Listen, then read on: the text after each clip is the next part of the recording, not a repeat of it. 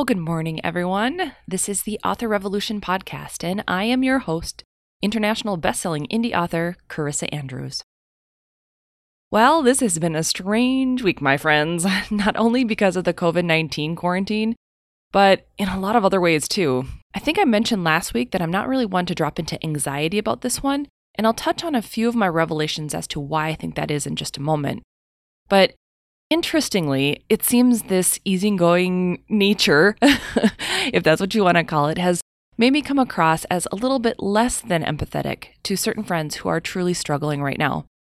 So first of all, if you are one of my listeners who felt that this was the case as well, I hope that you'll hear me out when I say that I'm very sorry. That is absolutely not the way that I was intending any of this to come across at all. When I was five years old, my middle brother was actually diagnosed with terminal brain cancer. So as a kid, obviously, I lived every day knowing that this could be one of the last for my brother. However, as time really went on, he got stronger and not worse. His tumor went into remission, and while he wasn't healed and by no means grew up to be a quote-unquote normal child, he survived. In fact, he survived my entire childhood and well into my adult life. And I think that when you live with that kind of threat in a day-to-day basis out of the majority of your life, it actually changes you. And for some reason, it can boost some people into anxiety and make them more prone to worrying all the time. I know that's the case for my dad. But for me, I think it broke that meter and made me realize that while death could be imminent and it could come back for him or heck any of us at any time, I couldn't live my life in that space of what if. At least not as a kid. It was just not the place where I wanted to be. And it's definitely not the place that my mom wanted for us. And she reinforced that in us that, yes, he's sick. Yes, he could die. But we can't live in fear of it, that we have to embrace life as it is right now. And I really took that to heart. So I couldn't live with being a big ball of nerves. And I knew that instead I needed to find the best way to make do with the time that I had, whether that was with my brother or with my own life in general. So now, while my brother Scott did go on to live until he was thirty-five years old, I was thirty-seven when his brain cancer finally caught back up to him. So when he did die, I had my peace with his death, his and actually even my own. And it's part of the reason why I'm not as upset now with the whole uh, COVID nineteen thing, and also part of the reason why I'm honoring him by donating fifty percent of my royalties to the American Cancer Society with this latest series, The Windhaven Witches. He is and was such an inspiring person because he lived his life every day without any kind of fear. He was probably one of the most joyful people I have ever met in my entire life. So ironically, in many ways, this series, The Windhaven Witches, actually centers around the theme of death and the way that it shapes us. So every day, I am literally putting myself in a world where my main characters are dealing with ghosts and revenants and the dead or dying and so many other elements that I can't even begin to touch on without spoilers. Don't worry, it's not all grim and like horrible. It's actually quite inspiring, but the main takeaway of that series is really that there is always hope. That's really the case when it comes to COVID nineteen as well, at least for me. So if you go looking for the scary stuff, rest assured, you're going to find it. But if you also go looking for the good stuff, the stuff that can make you breathe a sigh of relief, you'll find that too. So the choice really is yours and what you do with the information that's out there. I, just like I did as a kid, choose not to live in fear. However, I will make damn good use of the time I have, and I hope that you will too. So with this thought in mind, let's dive into the main bulk of today's episode. This week, I want to talk about that Written Word Media survey that was done at the end of last year, and it's out there to see the trends of what's happening in the indie author space and how it translates into true income. I think very often we have this crazy notion that if you write a book, the fans and the money will come flowing in and you'll be rich instantaneously. And unfortunately, the facts just don't support that. For those of you who might want to check it out, we even touched on this a little bit in episode twenty, where we talked about getting over a lackluster launch. So if you're feeling let down by the author space, and maybe you're even thinking you're not cut out for this author gig because you aren't earning fifty thousand dollars or more, you might want to perk up and have a listen to what I have to say next. If you're a new author with less than six books under your belt, there's a very good chance you're earning less than six thousand dollars a year on your books.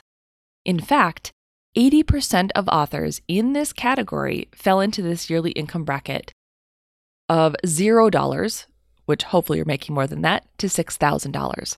Subsequently, ten percent of authors earn between six thousand dollars and twelve thousand dollars, and the other ten percent earned twelve thousand dollars to sixty thousand dollars, all with six books in their list on average. So while it could certainly happen faster for you, the chances are pretty high with that eighty percent that you're going to be earning less than six thousand dollars a year for a little while. I don't know about you, but that definitely makes me sigh with a bit of relief that my early struggles weren't as unusual as I felt like they were. Now, let's take a look at the next income bracket in the survey, those making a living wage with their books and earning an income of sixty thousand dollars a year from their book sales. Written Word Media found that the number of books that you have to have in your back catalog matters a lot. For those who went from six thousand dollars to sixty thousand dollars in royalties, the average number of books in their backlist went from six books to twenty-two.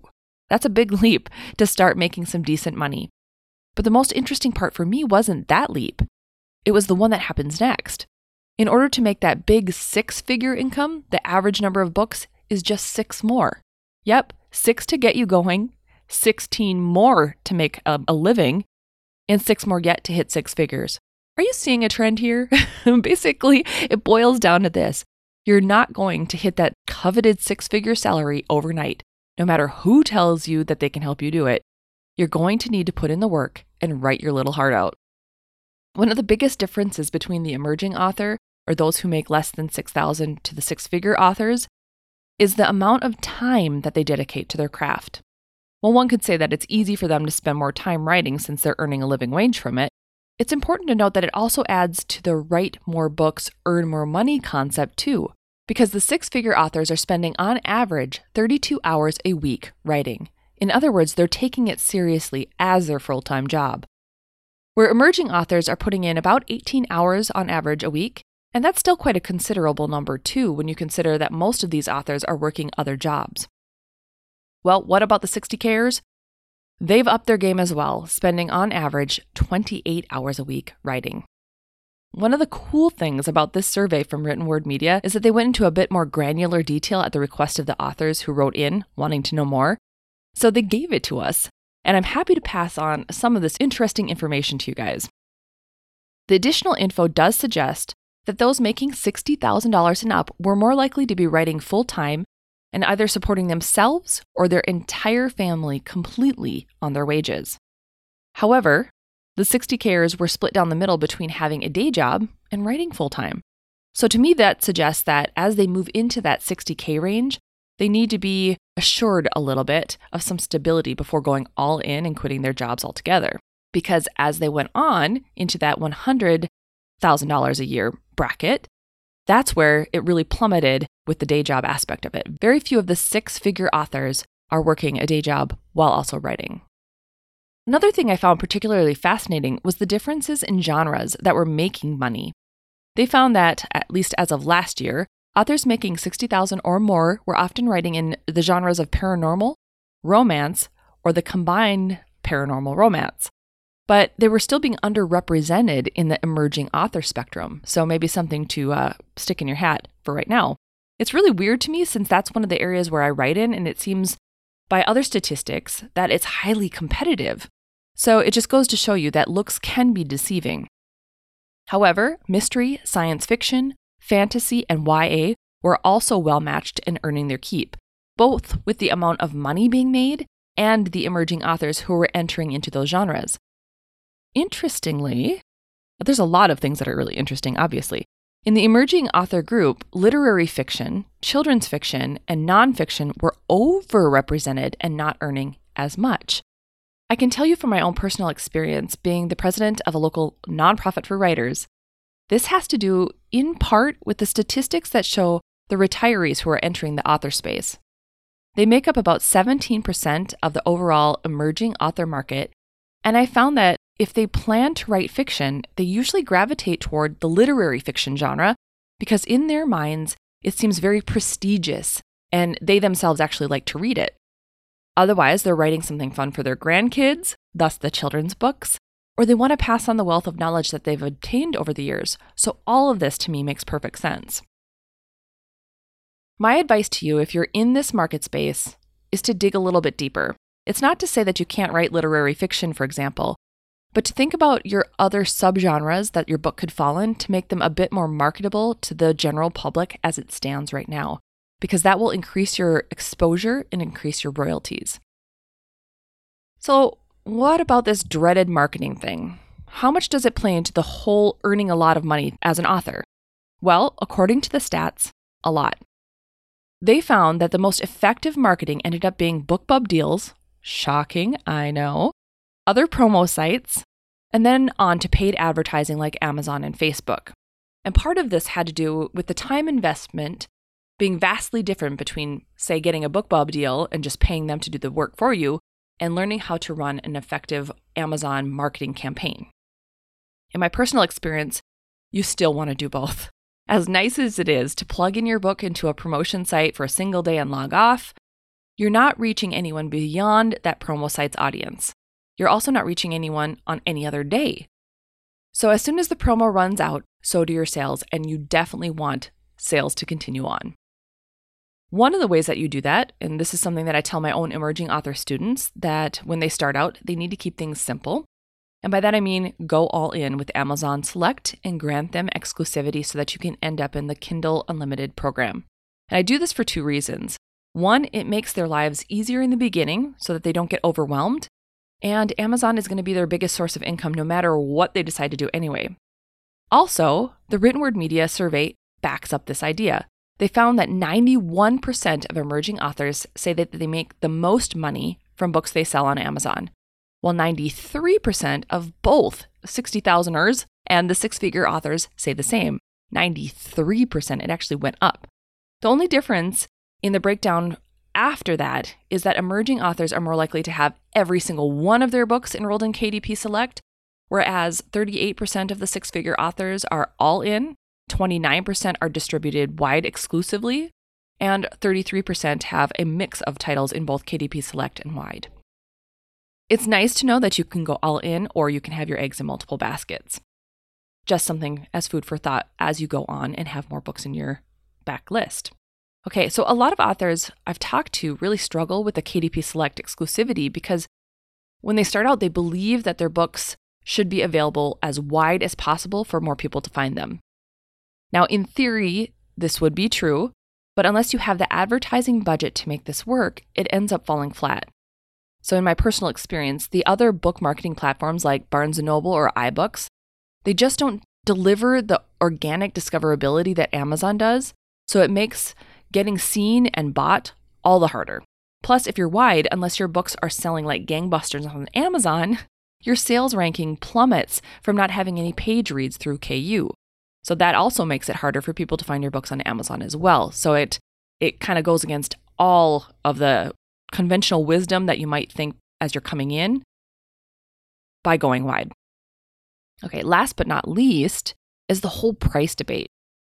My friends, please, please, please hear me when I say do not put your ebooks up for the price of a traditionally published book, period. Yes, your favorite author might be selling an ebook at almost ten dollars, but you are not them. You don't have their marketing team or their budget to contend with. Combine that with the fact that no one has ever heard from you or your books or have any idea what you're going to be trying to deliver, and you have a recipe that actually spells out how to ensure only your close friends and your family will buy your book. Spend some time hunting around in your genre and check out the average price that's selling in your indie author space. On average, Written Word Media found a significant number of emerging authors pricing their books way too high. In comparison, only three percent of six-figure authors have a book priced over ten dollars. The majority of authors who are doing this are actually the emerging authors. So, needless to say, the majority of six-figure authors are putting their books priced between three ninety-nine and five ninety-nine, but many of them have titles that are free as a reader magnet or are priced at just ninety-nine cents. And there's a very specific reason why they do that. Many new authors don't understand the marketing technique of giving away a book for free or for cheap. I get it. You spend a lot of time and energy on that thing, but you have to look at it from a business and long-term perspective. If you were being enticed to read a brand new author's book, someone you've never ever heard before, which would you take on a chance if you didn't know them personally? The one with a free or ninety-nine cent book, or the one that was trying to charge you nine dollars and ninety-nine cents?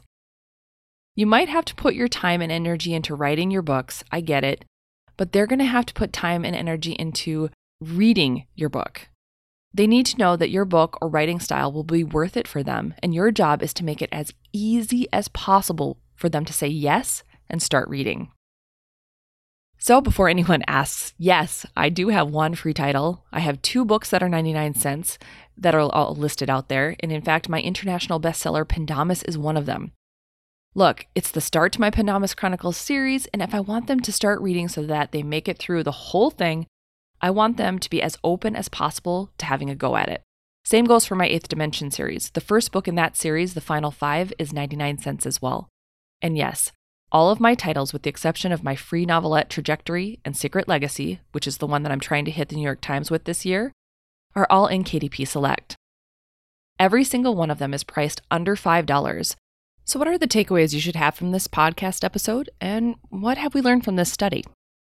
Well, number one, set realistic expectations.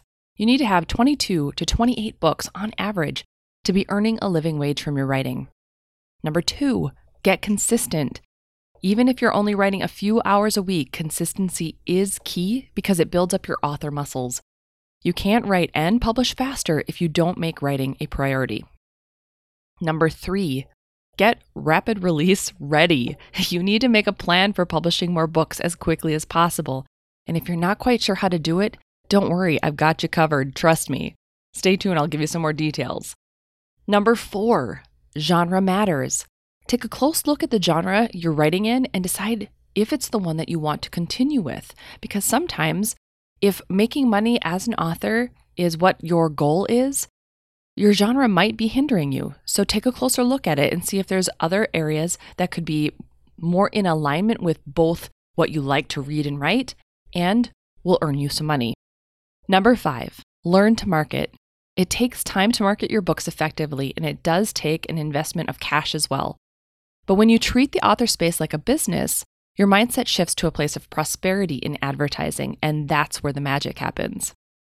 Number six, test K D P Select.